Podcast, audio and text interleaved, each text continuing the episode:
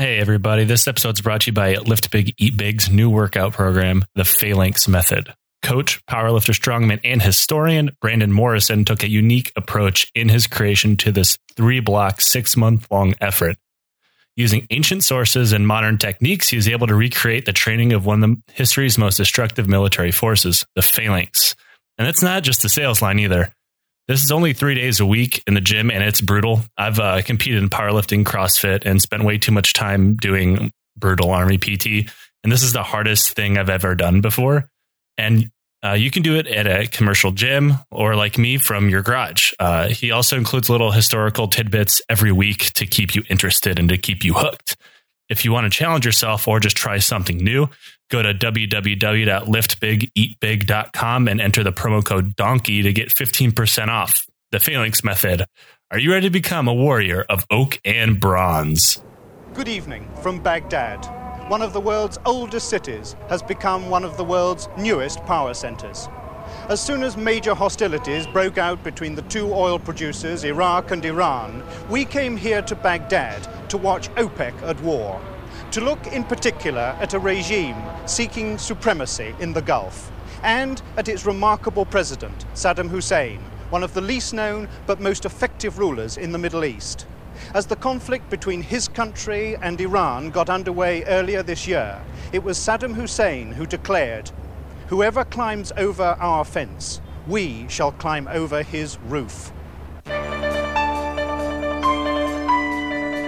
Hello and welcome to another episode of the lions led by donkeys podcast i'm joe and I'm Nick. returning with me today Yes. is nick for the last time in a very long time Yes, the next ep, hopefully soon, the next episode will be my chain of command. Yeah, it'll be good. Some donkeys. Uh, yeah. So Nick will be. This is Nick's last episode with us for about a month and a half. Um, he's going to Japan, Yes. uh, which we found out about Wednesday. Yeah, Wednesday, Thursday. yeah, yeah. Surprise. Uh, it was great. Um, so today is the final episode of our Iran Iraq series. Uh, it's a podcast arc that quickly spun out of control of my original three parts that I had planned. Uh, you know, I thought three episodes uh, was was good back when we covered the War of 1812. Uh, it was pretty solid blueprint uh, for this arc going forward. Uh, but then I quickly realized that it was really dumb for thinking that a war that lasted nearly a decade and involved most of the goddamn world could be covered in three hours. Uh, that's that's my fault. There's a lot of shit. Yeah, uh, and, you know, there's a lot of shit we had to leave out. Uh, so here we are on part five, and I still had to cut out a ton of stuff, along uh, putting aside the entire Iran Contra affair for a later date, uh, and bringing in a specialist to talk about Iraq's weapons procurement program, which will be uh, the episode next week. Um, this one kind of got crazy. So what I'm saying is, this is the last time I let our, vi- our listeners vote on a topic. uh, I'm kidding. I love you guys. Uh, you gave Nick and I uh, the opportunity to, to uh, daydream about Iraqi army wizards and allow me, Yes. yeah, and allowed me to talk about electrocuting an entire Iranian army with a weaponized swamp and uh, building a road out of corpses. Um, A lot I- of potholes. yeah, I, I. I actually I still stand by the fact that Corpse Road makes a pretty sweet black metal band name. Oh yeah. Yeah. Corpse Road. Corpse Road or like Corpse Highway, Corpse and like uh, if they had like a side project, it'd be like Corpse Off Ramp. Corpse off. Yeah, The behind the scenes. yeah, yeah. Behind the music, Corpse Off Ramp. Uh, anyway, uh, so the end of our last episode, we talked about the what became known as the Iranian Somme, a pistachio farmer who destroyed his own army. Iranian cosplayers dressed up like the Imam Hussein leading charges on horseback, and the Iraqi army finally discovering the only thing they were good at was defending, um, though Iran was slowly overwhelming them from the north and the south. Uh, massive casualties did nothing to disrupt the Iranian army, however. Much like our boy Luigi Cadorna in the Kingdom of Italy, Iran attempted to make up for its myriad of weaknesses by constantly going on the attack, regardless of the outcome. Still human waves. Oh, uh, well, you know, they kept saying that we're going to tone back the human waves, and I would hope so. but they didn't No? really. Okay. I mean, their casualty levels are still catastrophic. So I don't know. Like they they attempted to move towards like small unit tactics, but like What's small unit to them? I, I would assume like normal infiltration tactics, but they had become so dependent on the human wave attacks. That was really all they knew. And it didn't help they had very limited armor. So they really had nothing else to fall back on except they're just like, here's a whole bunch of meat. Huh. Yeah. Uh, uh, this totally undermined the Iranian own military effort of maintaining their heavy weapon systems, which they still could hardly repair, let alone replace. And since uh, dynamic offensives were over and the Iraqis were safely behind their massive entrenchments, the Iranians were no longer uh, able to capture large amounts of Iraqi vehicles and equipment, which was kind of accidentally turned into the backbone of the Iranian uh, military effort at this point. Some per- surplus. Yeah, like uh, you know, they weren't un- unlike the Iraqis. They didn't have a blank check from anybody uh, to keep the war effort going. Uh, so when it came to heavy armor, their best bet was capturing Iraqi stuff and then kind of holding it together with duct Yeah. tape. Uh, and they also had some uh, in, indigenous uh, manufacturing plants to try to put out replacement parts, but it's not like they had T seventy twos rolling off the assembly Yeah. line or something. Um, but you know, in the beginning of the war, when especially when Iraq invaded, they were capturing so much Iraqi shit because Iraq's ar- Iraq's army was trash. Oh, that- yeah. that it kept the Iranian war effort going for years. Learn that. yeah, Their cool equipment. Turns out they needed to actually like learn how to use Yeah, it. But they had the warrior spirit, man. did they? Ah, That's what Saddam thought. Yeah. That's what Saddam thought. Uh, so while the Iranian corpses were piling up in front of them, the Iraqi army's footing was dire. Unlike the Iranians, they had a hard time replacing soldiers. And ever since the war started, they had uh, by far the worst commanders of the war. That's like one um, common thing that you see among the historical narrative here is like the Iranians were hurting for everything, but they had better commanders. Uh, so they had to work with what they I, had. I feel like any any commander would be better than any Iraqi commander. they had some real fucking idiots. what we've gone through. Yeah. At the same time, I mean, Iran also kind of disregarded a lot of their actually traditionally trained military scholars and officers that managed to survive the purge and then put an army in charge, uh, gave a pistachio farmer the, the charge of an army. Um, and they came up with. Season must have been really bad for him to do this. Yeah, well, he dabbled in theology, which Ooh. was apparently all you needed Yeah. to get promoted within the government. Um, uh, but you know, is I, I think the the concept of good commander uh, can get alternative alternatively switched out with successful commander, and there's a lot of successful commanders that got really fucking lucky. And I mean, if uh, I, I don't think Iran would have been able to push Iraq out of Iranian territory like they did if the Iraqis had anybody in com- uh, anybody competent in charge. Oh yeah, Uh, but they didn't, and here Like, we are. starting from the top. oh yeah, or maybe if maybe if Saddam didn't want to be in charge of everything and let his military Yeah. be a military, I don't know. Uh, but you know, half their schooling was just talking about how cool Saddam was, so they they, they didn't have great minds. This guy, mustache, cool as fuck. Yeah, yeah, solid mustache. shades? Um, so I mean, the the only thing Iraq really had going for them was um, like the rest of the world wanted Iran to lose, and that was a pretty strong trump card to have because it was like I I talked about in the last episode where it was like. Uh, Iraq was like that RPG boss that is scripted for you to lose to. so like no matter what you do, he won't die Yeah. because he just keeps respawning uh, like you know health bars or whatever. Because the, the Iraqi military would have fallen apart in like 1981 if it wasn't for everybody else. but now here we are, like 1986, When he brings those asshole henchmen while you're fighting him, you got to fight them too. Yeah, and it's just a never-ending wave of them because somebody wants you to lose. Yeah. Yeah. Uh, but you know, all this, you know, that that blank check and the the the overt support of the Americans, the French, um, the Brazilians, everything else, uh, that didn't stop the Iraqis from attacking an American frigate. However, What? yeah. Uh, so the USS Stark, uh, I detect that too. yeah, I don't like Star Trek. Stark. Oh, you said Stark. Yeah. Oh, I don't know why I heard Star Trek. Yeah. And I you haven't watched too. Game of Thrones, so I can't make a Game No, of Thrones joke haven't. here. I, I I I just can't even deal with you right now. Well, it's Star Trek. That's what I got from it. Stark Trek. Uh, all right. So, uh, well, they they claim they attacked it on accident. Um, they attacked it with a modified business jet armed with a French-made What? Exocet an- anti-ship missile. That's fucking awesome. So this actually means so. Uh, uh, early in the war, uh, the Iraqi military and the Iraqi Air Force in general is pretty incompetent. Uh, they had really good jets, but really terrible pilots. And uh, later on in the war, uh, France actually agreed to train them better, like train their pilots to like survive 20 minutes in combat. And they also supplied them with Mirage jets, Exocet missile, missiles, and everything else. So this means that 37 U.S. naval personnel were killed by a French missile out of a French jet by French trained pilots Nice. in a war that the United States was supplying weapons to as well. so this was like America. a so this was a business. It was a modified business jet. So this plays into my whole thing of taking your land with a Cessna. I mean, it worked. I don't think you could strap an Exocet missile onto a Cessna. That's what you think. I don't know. Um, it's worth a shot, I guess. Um, I'm a pretty handy guy. yeah, I mean, duct tape, some extra bolts. Just, uh, just hang out the end of the window and just like kick the Exocet off. my dog off is my co-pilot. That's not a good sign. That's a good sign. uh, so, at first, the um, the Iraqis claimed the ship was in Iraqi waters, which was not true. Um, instead, it was actually two miles outside of Iraqi water borders, and, Mm. and even then, like Americans operated in Iraqi waters all the time uh, because they were helping the Iraqis. yeah, I would imagine. Uh, also, uh, the the the ship was very clearly marked, and uh, it's a frigate. You're not going to confuse a, a you know, battle frigate for virtually anything else. Um, later, Saddam apologized and claimed that the pilot mistook the ship for an oil tanker, um, which what? at least that makes sense in theory because they're blowing up oil tankers, but it doesn't make sense because it's a fucking frigate. Yeah. Um, he also reassured the Americans that he found the pilot and the pilot was executed for his actions. Other Iraqi Air Force officers point out that was in fact a lie, and the officer was given an award. Holy fuck.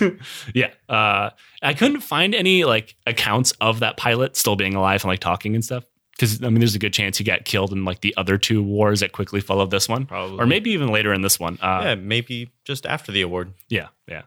Uh, so, as dumb as the Iraqi military leaders were, they knew they were in trouble. But Saddam didn't. Unlike certain stupid former Iranian presidents, he never attempted to command from the front and only knew about the goings on of the war from, from military briefings. The generals were hoping things would stay uh, static long enough for them to figure everything out because they lied their asses off. Saddam was told the army was doing fine and the Iranian losses, already incredibly high, were so high the country was getting ready to collapse, just like they said it would almost a decade before. Oh yeah, I, I don't feel like getting shot in the head. Right. And, uh, you know, it's funny because at the end of the war, when they're calculating uh, casualty totals, Iraq still claims they killed north of a million Iranians, which would have been some abs- Holy fuck. which would have been some absurdly large percentage of the entire population and is definitely not true. And they, they did that same thing throughout the entire war. Is like, hey, look, we killed 600,000 Iranians in this offensive. Like, no, you didn't. That would be their entire army. Yeah. Holy Uh, shit. But they publish those numbers all the time, and they're all obs- obscenely large, which is why it, it's actually really hard to find out how many people actually died, which we'll go over at the end of the episode. I'm But- sure that got Saddam hard. oh yeah, it, it was how he showed his uh what limited success Yeah. that he had is like we're still here, and we're. I mean, even if he published the actual casualty totals, they would have been very high and made him look It- good. And honestly, I'm pretty sure he doesn't even know. Nobody really knows. I'm honestly sure. Like you said, you couldn't find any. Uh, well, I mean, there's numbers, but they fluctuate wildly, and they're still finding bodies today. Um, and also, those bodies probably mix in pretty well with all the wars that have been going on in the region since. yeah. so, I imagine the road didn't help since they're making roads with the body. yeah, road corpse roads in the middle of a marsh probably definitely hurt numbers, Yeah. uh, number calculations. Um, I got a hand here. Yeah, yeah. Uh, so the Iraqi leadership had no idea uh, who was telling the truth, and uh, they actually ended up accidentally being kind of right. Um, the and the aftermath of Operation Karbala Five, which we nicknamed the Iranian Somme, was actually a huge blow to the Iranian military and government. As such, the Iranian public actually became uh, incredibly war weary, but the Ir- Iraqis had no idea about any of this. So they accidentally tripped back assward into telling the truth. Um, I mean, the, the, remember, this isn't that far from the, the heady days of the revolution of men and women taking to the streets and casting aside the imperial yoke. Um, it had been nearly a decade of very hard war, though, and think of how many, uh, think of how terrible those Iranian casualties were this whole time. Uh, so, like, that's been since day one, like when the Iraqis stormed over the border. Yeah. Uh, the foot soldiers and main supporters of the original revolution, the leadership aside, were all pretty much dead. Uh, killed in the first. I mean, remember all the the, the really excited um, volunteers Oh, rushing? yeah. they're all fucking gone. Oh. They've been gone for years. Uh, and, and if they survive, they're now officers because they're the last ones standing. That's how you know you fast tracked. Yeah, yeah. It's really easy to get promoted when everybody else is dead. yeah. Uh, uh, because of this, the hordes of volunteers uh, that Iranian tactics depended on kind of started to dry up. Um, like the Iraqis, the Iranians ramped up their conscription numbers and further pissed off their population. Uh, despite the fact that their conscription numbers were the highest they'd been all war, their military power actually dropped. They just didn't have the population. Like when they come out with um, with conscription numbers, they they would just tell a, a certain town, certain city, you need this many bodies. Well, there wasn't that many left. Like you, d- there just wasn't the population of military aged men who could fight Yeah. to that they wanted. And remember, and they burned through the majority of their military uh, militarily acceptable male population, no matter how low their standards dropped. And remember, like the the Basij and the Revolutionary uh, Guard Corps started off with people missing limbs and child soldiers and the elderly. Like it already started pretty low. Yeah, a high school. Yeah, and, and it burned through those. Um, this caused mass desertion within the regular army and the guard, as well as a huge flight of any men who hadn't been cut up the draft to the surrounding countries, to include Iraq. A lot of uh, of, of Iranian dudes just ran to Kurdistan. What the fuck? Yeah, which ended up being a huge mistake, which we'll talk about. Uh, but yeah, because of this, Iran was totally unable to mobilize enough soldiers to launch a major offensive after their failure of Karbala 5.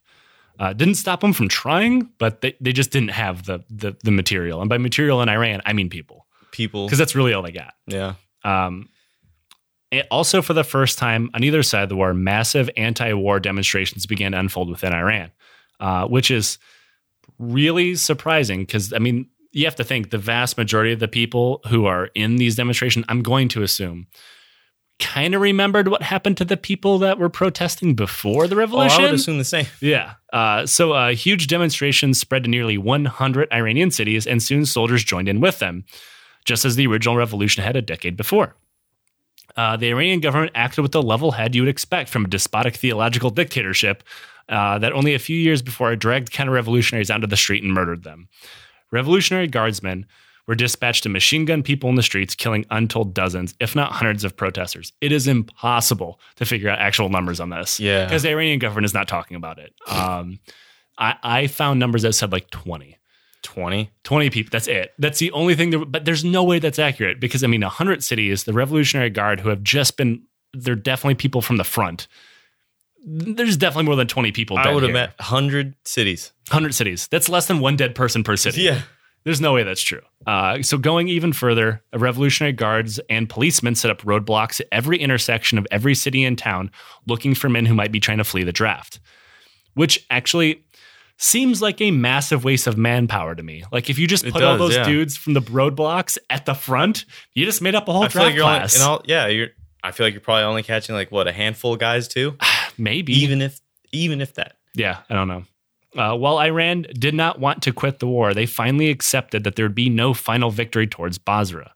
Our wonderful pistachio farming friend Hashemi Rafsanjani, who, uh, for reasons that escape me, had not been fired after leading what had been known as the Somme of Iran, did not get fired. He's probably cooking up good pistachios. Cooking up On the side. yeah. yeah. Would you like some extra salt on those, Mr. Ayatollah? Um, he went on TV to announce that the Iranian people at human wave attacks would officially end, though that would be a lie again. Uh, the Iranians would instead hunker down and arm opposition groups within Iraq, mostly the Kurds in the north of the country who had already been helping them. Economically, both countries were in total shambles. Iran's out- oil output had slowed to a trickle due to the American Operation Earnest Will, which we talked about, I believe, in episode two, um, causing the countries who would have traded with Iran to stop because it was no longer worth the risk. Uh, due to their main cash source drying up, inflation shot up by over 50%, and unemployment of the people who weren't at the front line, stopped clearing landmines for the Ayatollah, grew so large they simply stopped counting it. What? Yeah, like imagine your your unemployment rate is so high that the government's just like, oh, fuck, a lot. uh, the U.S. Navy also joined in active combat operations on the Shatt al Arab against Iran, destroying any hope the economy would ever get back on its feet. Um, there's actually one um, incidence of uh, the American just straight up sinking an Iranian frigate. Part four is a downer. Oh, sorry, part five. Oh, it gets worse. Sweet. We haven't gotten to the genocide yet. Oh, there's genocide. Yeah, oh yeah. Is that Uh, the cherry on top, or is are we still? I don't know. The- you know, you know, some of our episodes are so for our new listeners, we which we've gotten quite a few uh, since I accidentally got Twitter famous that one time. Nice. Um, we had used to have a saying we don't use it so much anymore, but we call it pralines and dick, Yes. where there's like someone will will do a lot of bad stuff, but they'll also have done like one good thing. So like, yeah, it's like eating an ice cream flavor called pralines and dick. and I feel like still the dick would overpower the sweetness, but you also need Yeah. the saltiness with the sweetness to bring out some Yeah. pretty good sweetness. This you know? this if the Iran Iraq war was an ice cream flavor, it's just all dick. yeah, It's all dick all the way down. It's dicks all the way down. you might have spilled like a a drop of ice cream, Maybe maybe. I don't even think if that. No. it's all dicks. Yeah. Uh, yeah, so it just gets worse. It's like I said on Twitter. It's like on our on our Twitter account that uh, the, if the Iran Iraq war had a tagline, it's- it's just wait, it gets worse all the way until it ends, and then it gets worse again. Um, so Iraq had actually accumulated so much debt from their countless loans uh, that the international part from their international partners, there was no hope of uh, of paying any of them back. Do you think the magician tried to make him disappear? Alakazam, That would fuck, we're still poor. yeah. yeah, he didn't go to uh, financial wizarding school. Uh, Mm, He, he I see. Yeah, his major was in pulling rabbits out of the hat, or also like just eating away other people's wands, like in Harry Potter. Make this debt disappear. Uh, a rabbit. Yeah. So I was like, "Yay!" Yeah, you forget about the debt. Guys, we got another week. yeah. Sweet. Uh, they'd also taken so many casualties during the war, they ran out of workers to keep their country together and functioning. Like, you have to remember, like, it, it's kind of like, oh, you know, World War II, or you got the home front where Yeah. women, the elderly, things like that are, are flooding. Everybody's hands on. Yeah, people are the people who can't fight are in the factories. Well, that part had already passed, and then Saddam put all the people from the factories at war as well. They all Ooh, died. nice. Uh, so now there's really nothing. It's pretty much just a, a, a giant army that also has a country, Um, kind of like America now. Ooh. uh, so they uh, so their their economy had collapsed, and now they had no infrastructure. So their internal, like, even though people are just giving them billions and billions of, of dollars, it's not doing any good because they have no infrastructure. yeah. Um, that didn't stop Iraqis from carrying out civilian terror bombings within Iran, however. This time with uh, something called enhanced mustard gas. They called it like dust mustard gas. Enhanced. Yeah, like it, uh, apparently the particles were so fine that there was just no escaping it. It would cling to everything. Uh, good thing the BBC didn't cover that. Yeah, it was far more deadly than anything they'd ever used before. And uh, like, remember how I said uh, their their casualty rate slowly climbed upwards to damn near eighty percent. This is it. Yeah, eighty percent of people who were wounded by this particular mustard gas would die, which is intense. Well, it's enhanced. yeah, it's it's like mustard gas 2.0. I don't know. There's no good name for it. No, like, there is not. no, nobody had a, an actual name for it other than like dust gas or like enhanced. I don't know. No. Like- Mustard gas too, electric boogaloo. That's what we're calling it. That's what we call Like, everything. call everything. Yeah. Uh, so- Electric Fupaloo. ugh. Uh, electric lung juice salute. Ooh. Iran and Iraq also had uh, again broken into another wave of what we called the War of the Cities.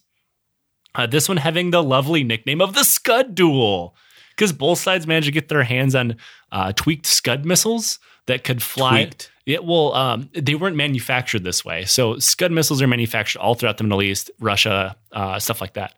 Um, and then they sent them to third party countries to make them fly further. So you got jailbroken missiles. That's right. Yeah. Sweet. Yeah, I'm pretty sure they're also made by Apple. Mm. There'd be some shit. Yeah. The iScud. Platform comes separate. yeah, it's just like a smooth piece of like white metal, but there's no like. uh, It's so f- far evolved past the point of relevance. There's nowhere to actually plug in the fuel, so it just sits there and be useless like an iPhone. Uh, mine's done pretty well. Do you have the one? Do you have the one where you can't plug in headphones anymore? Yes, and I hate it. Yeah. Well, there you go. There you go. Now they're going to sell them right back to you. Yeah, I know. Uh, so uh, both sides launch hundreds and hundreds of Scud missiles at one another. Now, if you don't know a lot about Scud missiles, one, welcome to being normal. Two, uh, you should know that they're not that far removed from the like the the vengeance missiles of World War II. They're pretty much just Jesus. giant dumb missiles. Like they, they have some kind of targeting system on there, but we're not talking about cruise missiles here. So the first time I heard of Scud missiles was on what's that movie? Bravo 20. Oh Yes. God, uh, yeah, that's where most people heard of Scuds for the first time was the Gulf War. Yeah. uh, or things related to the Gulf War. Um, they're not. I mean, now Saddam did modify them to carry chemical weapons, which is awful. Uh, but it's a lot like um, an unscientific comparison here would be like the rail guns that uh, Germany likes to use. They're like really scary in theory, but you can't fucking aim the goddamn things. You just kind of aim it towards the city and let it fly. Hope it goes. yeah, yeah. It's like the Norden bomb sight where it's like I hit it within. Those fucking things. Jesus Christ. I hit have- within ten miles, I win. Oh my God. yeah, uh, that, that's I hope we can cover the early. Oh, Oh, yeah, one day. That's one day. one day. Uh, so rather than the accurate bombardment of any enemy infrastructure, which would be like the dream of using these things, you know, total war, civilian terror bombings, you want to destroy how they're making war. Uh, it was more like those scenes from like an old western, or like we're both playing Red Dead Redemption 2 right now. So it's like two drunken cowboys firing their pistols wildly into the air and then running as the bullets come back down. Yeah. No one really understands what they're playing with. Red Dead's making me watch a lot of Western movies, though. Unforgiven's the only good one. Tombstone was good. Tombstone is good. I stand corrected. Th- 310 to Yuma was good. I don't like Ethan Hawke. Really? Yeah, he's got a weird face. It's Ethan That's Hawke, it? right? Or is it Christian Bale? I Christian get, Bale. I get those Bale. Two we go. confused all the time. No. If Is that he's the only reason? Just weird face? if he's not Batman, I don't give a fuck. You can. Uh, yeah, there's no getting around it. No. So, It, now three ten to Yuma with Batman, I'd watch that. That's that'd a movie I would watch. fucking weird. Yeah. Instead of like futuristic gadget, What you like doing, cowpoke? wooden gadgets. fucking battering. yeah. made out of cow bones. I don't know. He did have cows in So, yeah, that makes Yeah. sense. Uh, so back to reality, I guess. I don't know. Uh, so for the first time of the war, uh, Iraq was given a wonderful gift from the United States of America in the form of laser guided bombs. Uh, this would actually be interesting. Uh, so remember, we're talking about like late 80s here. What's not far from right now, the period of time we're talking in? What's not far? Yeah. There's a lot of things not far. Gulf War, mostly. Uh, Okay. What, what, you know, and one of the major things from the Gulf War is look at all these smart munitions. like, and even though like they still dropped more dumb bombs than smart munitions, but that was like the propaganda thing. The the videos from everywhere was watch as this one bomb lands per- directly on target. Well, guess where they tested them? They gave them to Iraq. Really? Yes, Holy fuck. and then they tweaked them later on when they found out their weaknesses. So they gave train they trained Iraq on these, right? training is a strong word. That's what okay. That- cool, that's what I'm getting at. Yeah. So they, They didn't, don't- they didn't really train Iraq on much. they They're- sent some shit and said, here's a manual. right, right. It- It'd be like it- it's like if you gave an AK forty seven to like an eight year old child soldier, he'll figure it out in general. One way or another. Yeah, uh, and, and and and it works. It could work better, but it works. Yeah. Um, I just want to know how they tweaked it. How they fixed the bomb?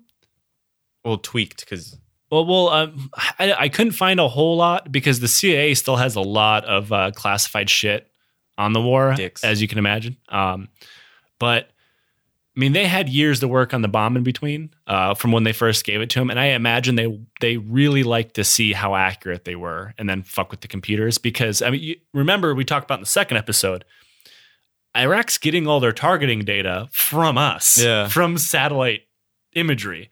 So uh, the the combination of satellite imagery with smart bombs is is new. This is the first time it's ever happened. So Iraq was used as a test ground to later bomb Iraq. Mm, Time is a flat circle. It turns out. Uh, this is weird. yeah, that's yeah, that's pretty Okay. common for the. It gets weirder, but yeah. It gets worse too. Oh yeah, I imagine. Yeah, it's all dicks. Um, Nope, really. So, uh, for the first time, also, I- Iraq had the ability to strictly target Iranian infrastructure because even though they weren't really well trained on the laser guided bombs, it's hard to fuck that up. They could actually attack Iranian infrastructure with that.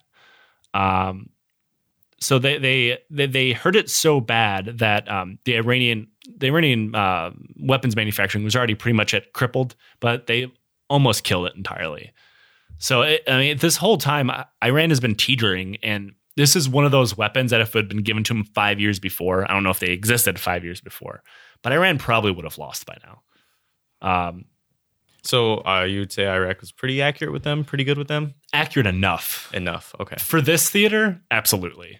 For like propaganda purposes, no, they were still bombing neighborhoods and shit. But Well, I imagine Saddam was like, whatever. yeah, Saddam doesn't give a fuck. Yeah, I know. Uh, so unsure what to do to counter the Iraqis, the Iranians again went on the offensive. Uh, this time with Operation Zafar Seven, and it was to Seven. seven. Um, now there were I couldn't find a whole lot of details on Zafar one through six, mind you.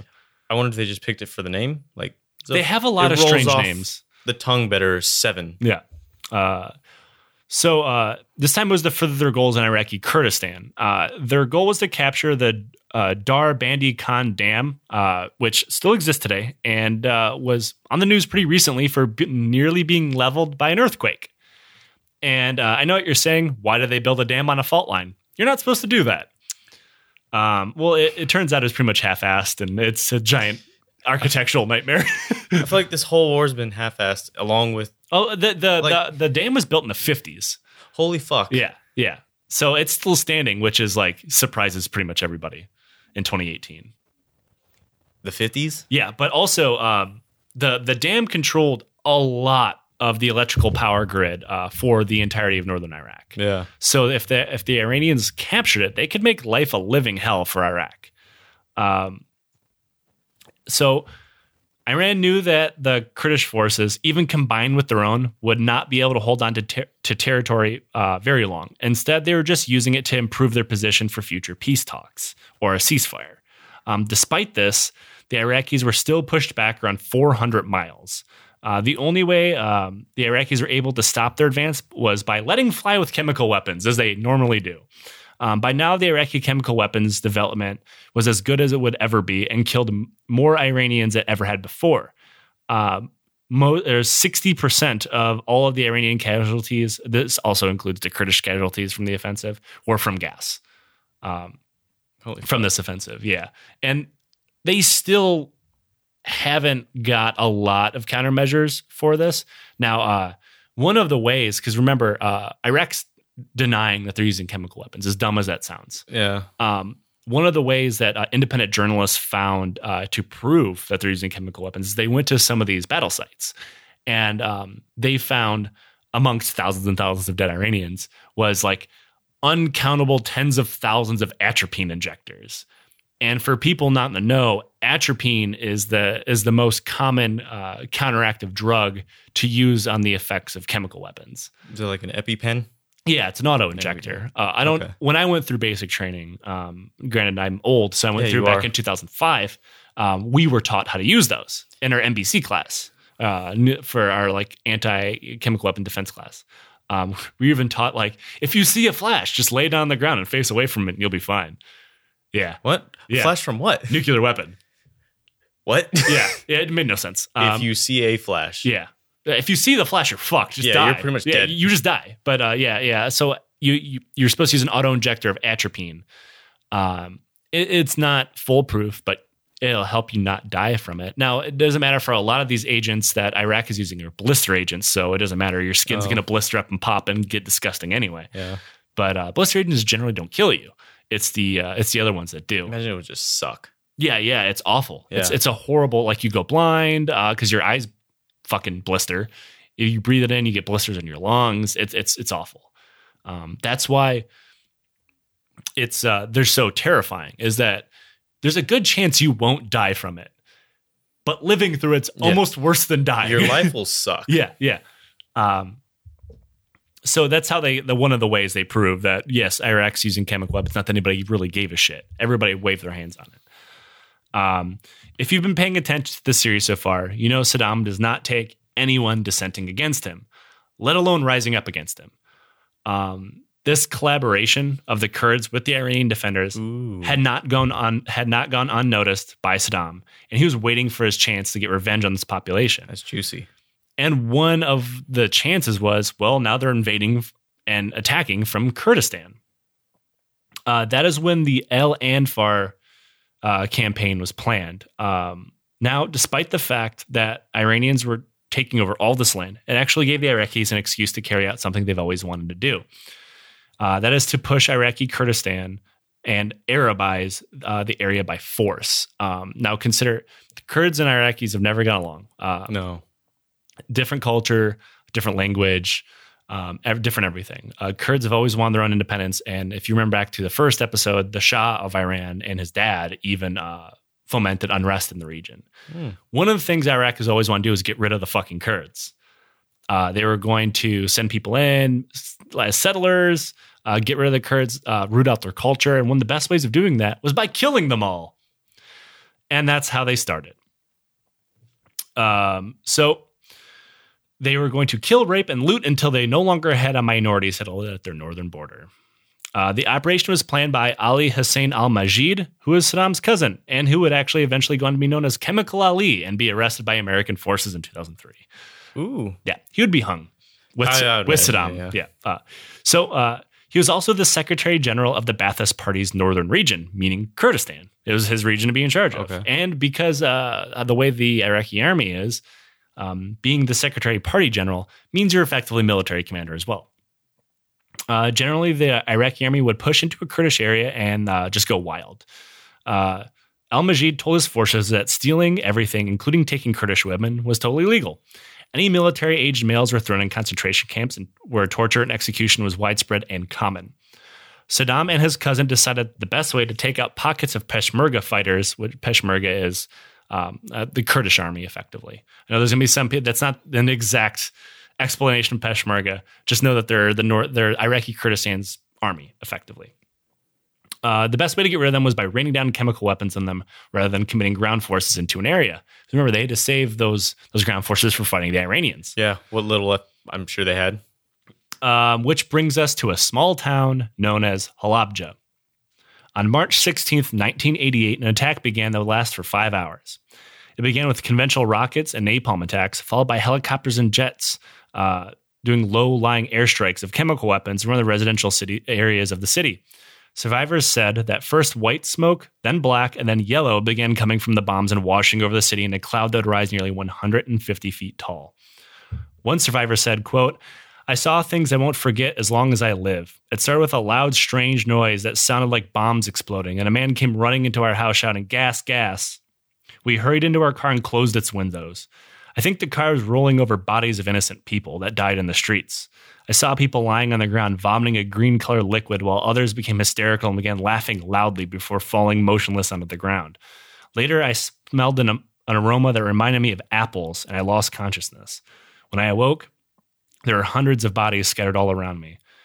After I took shelter again in a nearby basement, the area was engulfed by an ugly smell. It was similar to rotting garbage. Then it changed into sweet smell similar to that of apples again. And um, there's a particular nerve agent, I believe it's um, mustard or VX gas, that Mm. it, it has a sweet smell. So he was smelling something that definitely should have killed That's him. fucking dark. yeah. Holy shit. Another said, quote, Our loved ones, your friends, you see them walking around and falling like leaves to the ground. It's a situation that cannot be described. Birds began falling from their nests, then other animals, then humans. It was total annihilation. Whoever was able to walk out of town left on foot. Whoever had a car left by car. But whoever had too many children to carry on their shoulders, they stayed in town and succumbed to the gas. Almost immediately, Iranian doctors and journalists were on the scene, spreading the news as fast as they could. A British ITV film crew was also on the ground very quickly. Um, and there's actually a lot of videos and pictures of this in- incident. Um, and uh, the only medical care that was rendered to the few survivors that got gas was by Iranian military. Did Um, they have any, like, what is it? Did they have anything to help with that? Uh, if they I- if they caught him fast enough, they could give him atropine. Um, other than that, I mean, a lot of the people that were wounded by the gas did not survive uh, because it's just so far away from getting like the critical medical care that that you need to survive something like that. Um, so almost immediately, like I said, uh, journalists were on scene. One of them was a guy named uh, Kaveh Golestan. He was an Iranian journalist, and he said, "quote It was life frozen. Life had stopped, like watching a film and so- that it suddenly hangs on one frame. It was a new kind of death to me. The aftermath was worse. They had 15 or 16 beautiful children begging us to take them to a hospital. So all the press sat there as we were handed a child each to carry. As we took off, fluid came from my little girl's mouth and she died in my arms.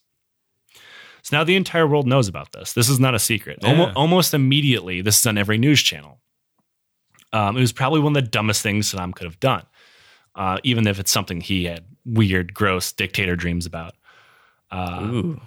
so, like, how the hell would he defend this? He blamed Iran.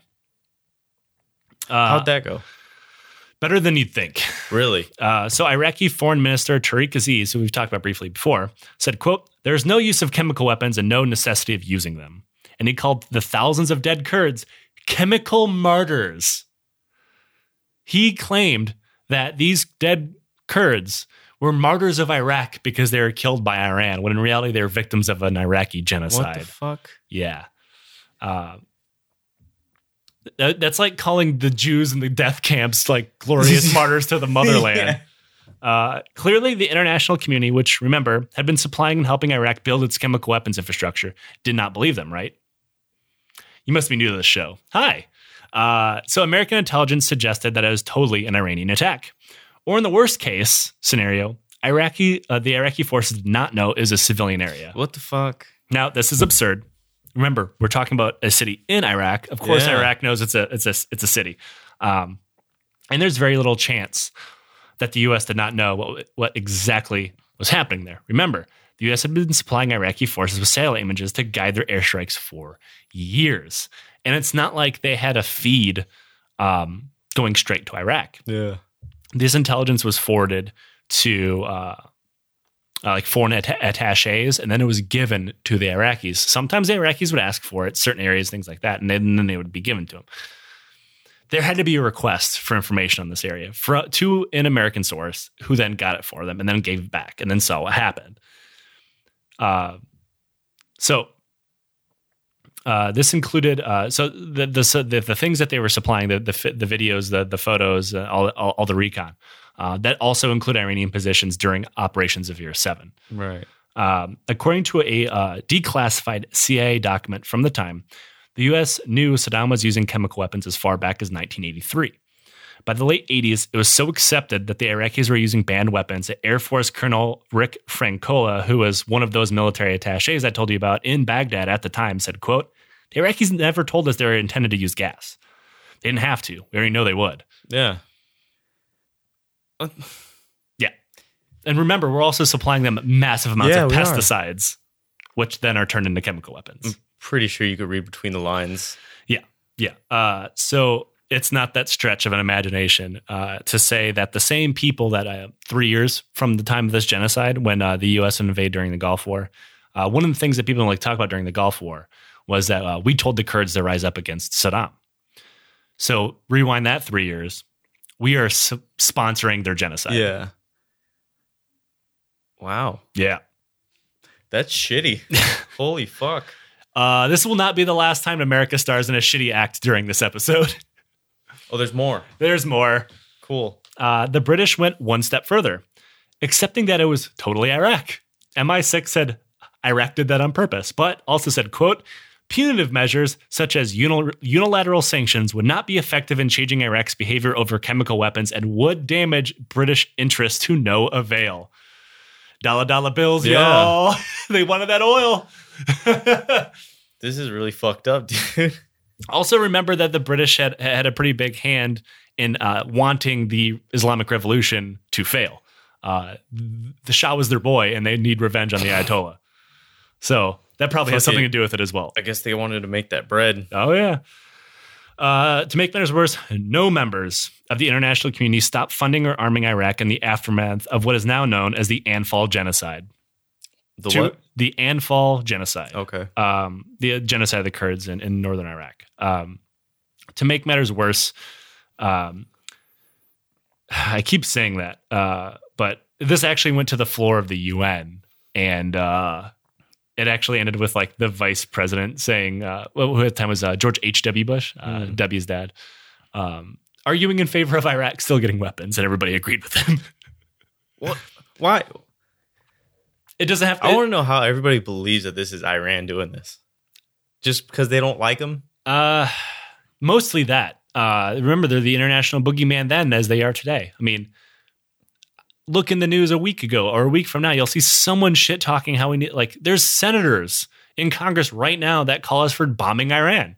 Uh, they, they've been the international boogeyman for years, and I'm not saying Iran, uh, the you know the theocratic dictatorship of Iran, is a good government. Right. I don't mean to make them sound like a good guy during this podcast, uh, but it's hard to make anybody sound bad next to Saddam Hussein. No, yeah. but But nobody should. There shouldn't be any genocides. yeah, There shouldn't. You know that's one of those things that you say that uh, you you think it shouldn't be controversial. Yeah. but it is apparently. Uh, so, uh, because of that, the Iraqi forces were finally able to recapture the Al-Faw province with a very little resistance from Iranian troops. Um, the Iranians were hardly able to hold on long enough to stop the Iraqis from reinvading the Khuzestan for the second time of the war. Uh, soon, Iraqi forces were pushing the Iranians out of the south of the country for the first time since Operation Ramadan, the initial invasion of Iraq. The Ayatollah was terrified. Because remember, not that long ago, Iran was winning. Yeah. Now they're getting their ass kicked. Uh, he ordered our pistachio boy to launch another counterattack. Uh, now they managed to drive six miles back into Iraq. Uh, but as always, Iran ran out of logistics, ran out of manpower, supplies, and they soon ran out of steam and were retreated in defeat. I hope all his tactics had to do with something with a pistachio. Like, all right, we're gonna crack the shell on this. Yeah. Hope. I just hope everything had to do with pistachio. Every time like a field grade officer says something, it's like, that's quite nutty. And everybody's like, ugh. like nut based dad jokes. Oh, those finger gunning everybody. Just like, dude. God, that's gross. Uh, the only thing they're able to do uh, during the offensive was symbolically bomb Saddam's presidential palace in Baghdad, and it really did nothing. It was like a moral victory. Yeah. Um, so Iraq instead pressed their advantage and launched five different operations called Trust in God. This- what? Yeah. This included retaking the border of Shalamcheh and driving back into the marshes of insanity around the Majnun Islands. Um, they surrounded and destroyed the Iranian forces there, this time without using any Acme levels of bugfuck madness. Uh, they just didn't have to. They're, I don't know if their corpse road was still in place though. I wonder if like when the Probably, it probably was. so like the Iranians took over the area, like they're like, this road's made out of our buddies, but it's already here. We don't have to build another road. Sorry, Bill. Yeah. and then just drive the truck over him. There's a lot of potholes here. Yeah. Uh, Iraq kept pushing and once again reinvaded Iran and captured the town of Dehloran, 19 miles over the border. Uh, then, like a slap in the face, Saddam shrugged and said, quote, I have no desire to conquer Iranian land, and then pulled his forces out. Uh, now this is fucking Did he go into border defense or something? no, or- this is just fucking lunacy because the whole goddamn point of the war is taking over Iranian territory. Yeah. But like, it, I I think it's like, look what I can do and you can do nothing. Like Saddam knew he wasn't going to drive in and take over Tehran. Like, it, yeah. it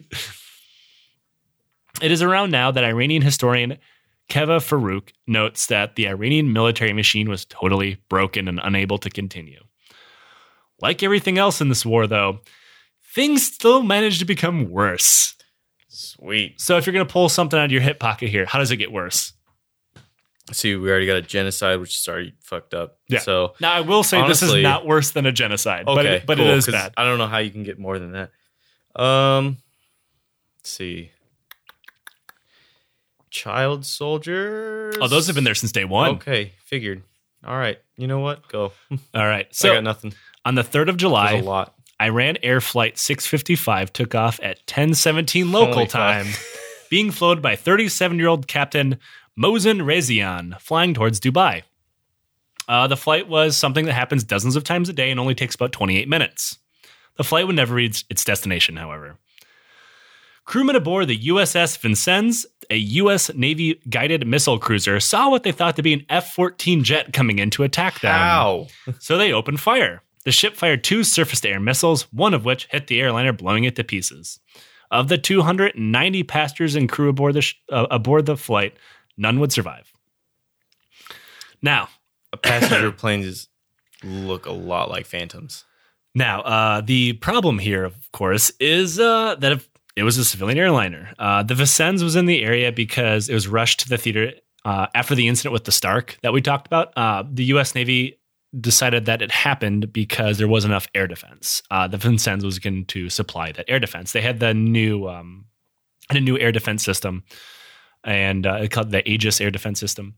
Uh, for tech geeks out there, that's what they're using. They they call it like the Robo ship or whatever because it was so heavily computerized, um, and that it was going to fill that gap. Uh, now, American ships were definitely on edge at the time. There was the aforementioned attack on the Stark, even though that was an Iraqi jet, Yeah. as well as multiple conflicts with Iranian gunboats. And uh, an American ship also had a sea mine not that long ago.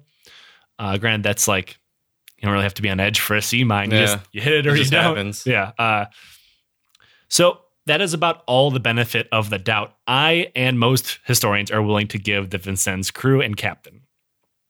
Uh, that's where all that ends. As most of you know, planes, both military and civilian, carry something called transponders. Think of transponders as a digital name tag or something that lets the world know who you are. Right. Um, Flight 655 had a transponder, and it was set to mode 3, uh, which is the civilian identifier for air travel. So if anybody, uh, I mean, I'm not a radar geek, I'm not a super tech geek, but the way uh, transponders work is uh, say it's uh, the radar goes out, hits the plane. It's going to come back and read, okay, it's it's flying with a code 3 transponder. It's a civilian jet. That's how I understand it. I could be wrong. Makes sense. Yeah. So the Vincennes air radar air radar operators picked up a mode three transmission, meaning they knew it was a civilian airliner. Uh, despite many crewmen and officers later lying under oath about that, actually, um, the ship system did not lie. Uh, the thing about the Aegis combat systems, it records everything. Yeah. Uh, it recorded everything and proved the ship picked up and and was in fact a mode three transmission. To do one worse, the crew said the ship was coming into an attack, which means the the jet would be required to dive, uh, hypothetically to fire an Exocet anti-ship missile. Right. Uh, the ship system recorded that the jet was in fact climbing, as a civilian airliner probably would while climbing off Yeah. from you know an airport. Uh, the the Iran air jet was also transmitting radio traffic in English, as was custom, over civilian air traffic control systems. The Vincennes crew only attempted to contact the jet via military frequencies, which they would not be monitoring. Uh, to find out just what the hell happened, the U.S. government investigation, led by an Admiral William Fogarty, pretty much danced around the issue at fault. Uh, instead, they said that uh, while the Vincennes crew did do some fucked up shit, Iran should also share blame. What? How dare they let a civilian airliner fly over a combat zone? Here's the thing about that it's literally happened every day out of that airport. Also, uh, this is despite the fact that uh, Iran was not at war with the United States, and the jet was in Iranian airspace, and the Vincennes was in Iranian waters. And uh, now the Fogarty report refuses to acknowledge that the ship was in Iranian waters, uh, but it was. Uh, the Aegis and independent investigators show that it was in Iranian national waters. Did anybody get fucked up for this? Okay, so you're my co-host here. We've been doing the show for months. How do you think this ends? Oh, cool. Sweet. Uh, so uh, Rogers, uh, the captain of the ship, a guy named William Rogers, had a uh, had a reputation for being overly aggressive and uh, being uh, what other officers called combat oriented, meaning always kind of looking for a fight.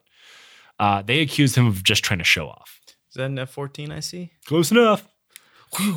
So, an independent investigation found that the Vincennes commander, William Rogers, was completely incompetent and his crew was just as bad, if not worse, than he was. Uh, further investigation showed that Rogers was hyper aggressive and routinely violate the rules of engagement he was supposed to be operating under. This included like getting within a mile of Iranian ships just so he could shoot at them with his Aegis system. Yeah, he wasn't supposed to do that. Dude's a dick. Yeah. Um, on the floor of the UN, U.S. Vice President uh, George H.W. Bush defended the murder of nearly 300 civilians.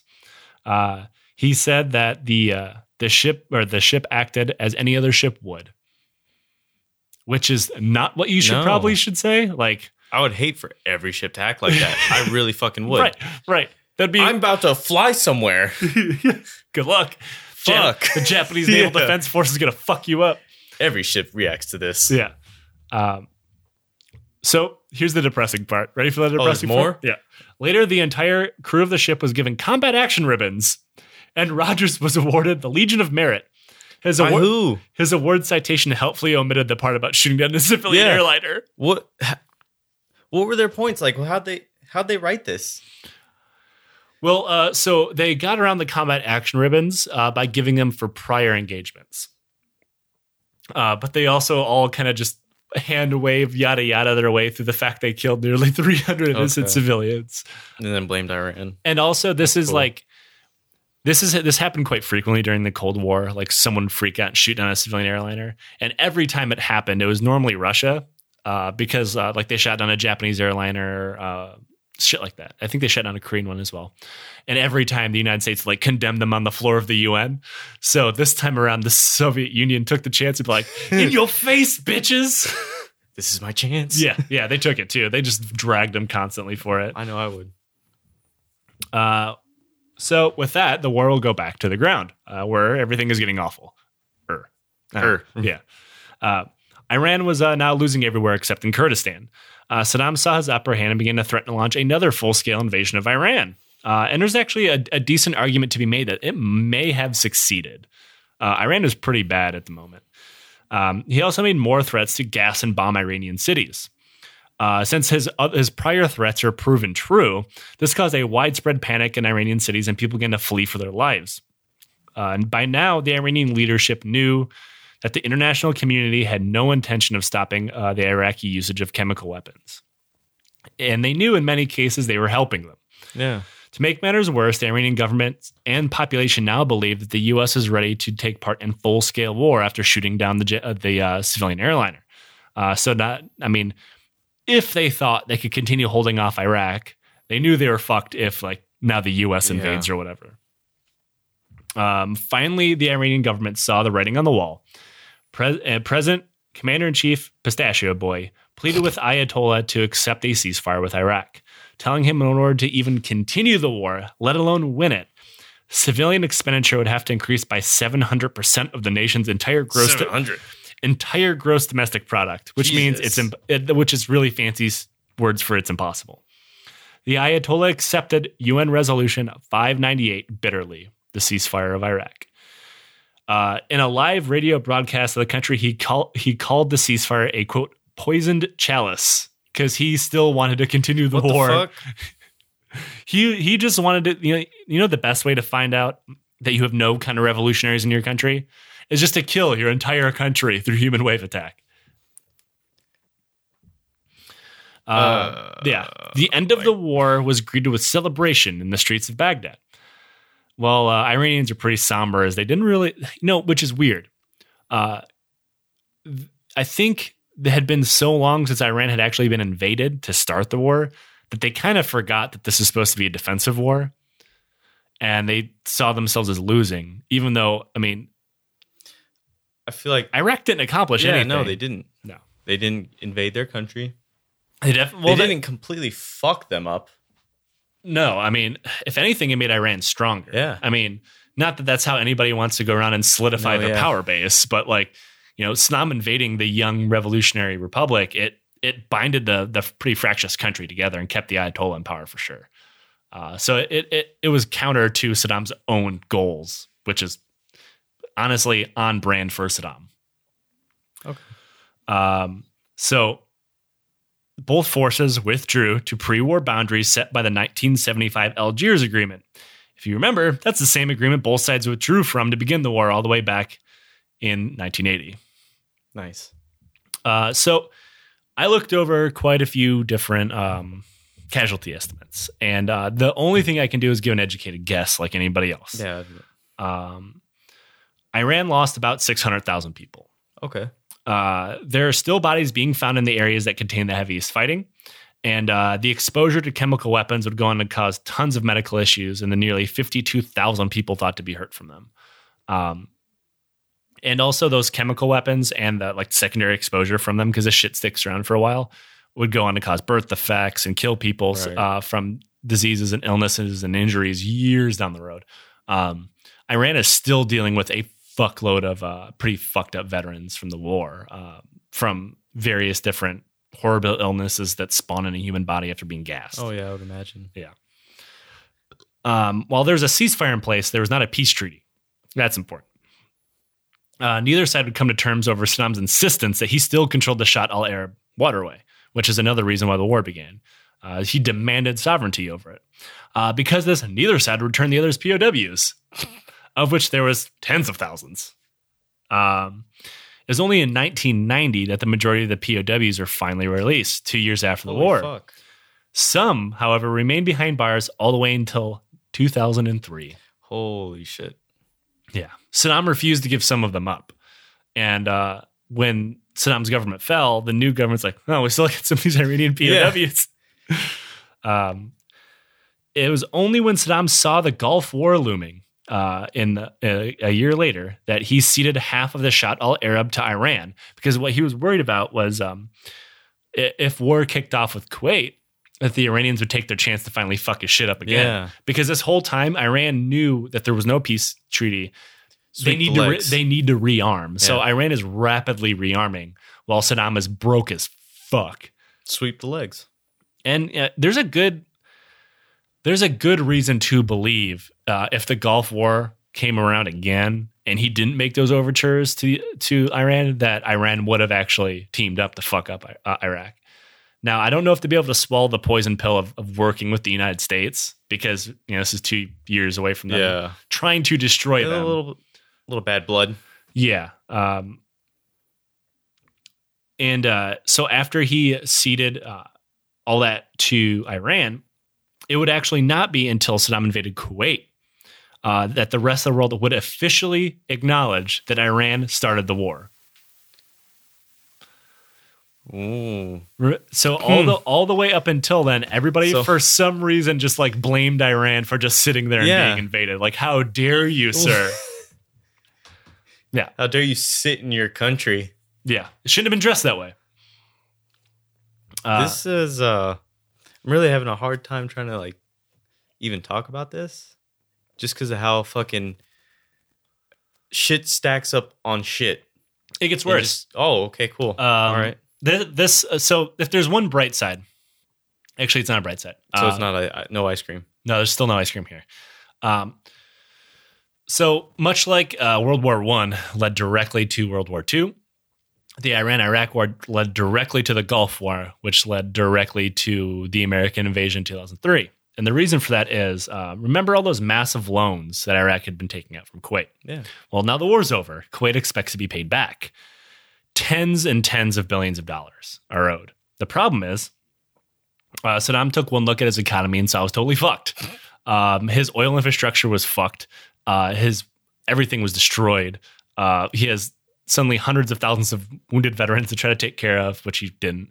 Uh, he has this military to try to build back together, which he kind of did that. Um, so he, in response, he asked for Kuwait to forgive most, if not all, of his debt. Um, and then they would continue trading like nothing ever happened. Yeah. Kuwait refused. I would imagine. Uh, It's a lot of money. Right. And uh, so Saddam uh, would instead go to OPEC, which is uh, like the cartel that controls oil prices, uh, to beg everybody in OPEC to stop their oil production or slow their oil production down, which would make the price of oil go up, meaning it would be easier for them to sell oil at a high price and pay their debts back. Right. Everybody in OPEC agreed, except Kuwait. Kuwait's fucking giving them that stiff arm. Yeah. Uh, so, and it's interesting that um, so one of Saddam's beliefs that he had actually had for quite a while that Kuwait was uh, was supposed to be part of Iraq, and Kuwait's a really small country and it holds a lot of oil wealth in comparison to a big country like Iraq. So this whole time, like on the down low, Saddam wanted to fuck Kuwait shit up and, and take it over. Right. And this gave him a reason was because like, well, if I don't, they're literally going to fucking bankrupt me to death. Like his let me and uh, so it was with that. On August 2nd, 1990, that Iraqi forces surged over the border with their tiny neighbor, starting the Gulf War and beginning the long downfall of Saddam Hussein, which would later hang for his crimes against the Kurdish population and the Anfal genocide. I And, wouldn't. and that's our like- series. what a terrible series. uh, you know, it, it's a, it's funny because um, well, it's not funny. It's awful. Uh, Kuwait would fall in about two days, um, yeah. and then Iraq would fall in about seventy-two hours. But uh, the result of that war was uh, the infrastructure because uh, the U.S. expected a much longer war with Iraq. Like if you look back at news articles of the time, they expected war like him to let loose with chemical weapons and and expect tens of thousands of casualties. So they attacked what was left of his infrastructure from the Iraq war that Iran hadn't already destroyed. So like Iraq, and not not only was their military completely annihilated in, in the invasion and the and mostly the airstrikes, Right. but uh, the country was completely fucked from then on forward. And then for some reason we invaded them again in 2003. So yeah, Uh, I still like the whole all the moving parts for the the first Gulf War. Like there's so many, so much moving parts going on, like between the Navy, the Army, and the Marines. you know, it almost wasn't needed. well, I think they, I think they overestimated Saddam They did. because I mean they knew exactly what he had because we gave it to him. they ca like I said in the last episode. Do you ever watch Dave Chappelle when he had uh, Yes. Paul Mooney on? Yes. They're like, what? Why did we know Iraq had weapons of mass destruction? Because we kept the receipts. Yeah. Yeah.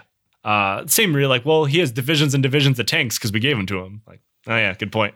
Um, but yeah, uh, the, the Iran Iraq War, not what I expected going into it. I, I knew I knew probably about as much about the Iran Iraq War as most lay people. It's not what I study in, in college. Um, I'm not a, a scholar of Middle Eastern war history, but uh, After you telling me about it, I knew, I guess, a little bit more than what I, or like, I didn't know that ev- all this was the Iran Iraq War, essentially. Yeah, and that's a lot of things. Like people know about bits and pieces, Right. But they don't know how it's all tied together. Like they know about the the embassy siege in England. They don't know that was tied to Saddam. Yeah, I didn't know that either. Um, they know about the the Iran air shoot down, but they're like they just kind of gloss over the fact of why was the U.S. there in the first place. Um, people know about the Al Anfal genocide and the the Halabja massacre, but they don't know that was also part of the Iran Iraq War. Um, it's an int- it really interesting point of history, and uh, mother of God, did it slip away from me? I did not think this would go five parts, technically six. Um, and eventually, we uh, we were going to do uh, the the Iran Contra uh, scandal because that's definitely involved, and I and I really wanted to make it part of the series, but the the parts didn't line up, and I just didn't have enough You time. know just to get it on recording, how many how many parts do you think you're going to get out of that? Iran Contra, maybe one good long one. One good long one? Yeah, We'll see. Yeah. Because I feel like it's going to be more. It could be. It could be another five Yeah. part series for sure. But you know, we're not a diplomatic podcast. A lot of that's like behind the back diplomacy type shit. Uh, which sure, it's really interesting for for me to go into. Uh, there's actually a really good podcast that does stuff like that called When Diplomacy Fails. Check them out if you're into that sort of thing. Um, yeah, I had a I had a lot of fun um, researching this. At the same time, I did not think it was going to absorb a month of my life. And so on such short notice, finish this part. yeah, yeah. I mean, we. I knew I had another part, but you know, a, a lot of people don't know we record about two weeks out now. It- when when it's perfect, we record about two weeks out. So I recorded with Tom when he was here last week, uh, but we also already had part three in the in the boat at the time. So I'm like, well, fuck, I have two weeks to write part five. Uh, and then Nick is like, I'm going to Japan, and uh, this is the same weekend where I have 25 pages of paper due for for college. And uh, uh, thankfully, I like a month ago when I mapped out this series, I picked out all the sources. Uh, the only thing you have to do is pick out what you want, put it on paper, turn it into a script. I did do all that last night. So about about a this is really about a day and a half. Fuck. Yeah. Uh, but I'm happy with it. I'm really happy with the series. Um, it'll be our last series for a while, at least until you get back. Um, but I look forward to covering the smaller, bigger failures in history going forward. The one-off episodes, we have a lot of good ones already recorded for you guys. Um, I'm gonna have to uh, pull in some guests while Nick's out of town, but uh, I, I, can't wait to come back. yeah, yeah. So until then, and until what December, we'll talk Hopefully, because they're thinking of delays and oh my god. yeah. Uh, well, I'll see you guys next week. Nick we'll see you sometime in 2019. Hopefully. Bye. Hi, this is Nate Bethay, and I'm the producer of the Lions Led by Donkeys podcast. This show is brought to you by Audible, and as it just so happens, Audible is offering our listeners a free audiobook with a 30 day trial membership. Just go to audibletrial.com forward slash donkeys and browse the selection of audio programs. Download his title for free and start listening. Once again, that's www.audibletrial.com forward slash donkeys to get started.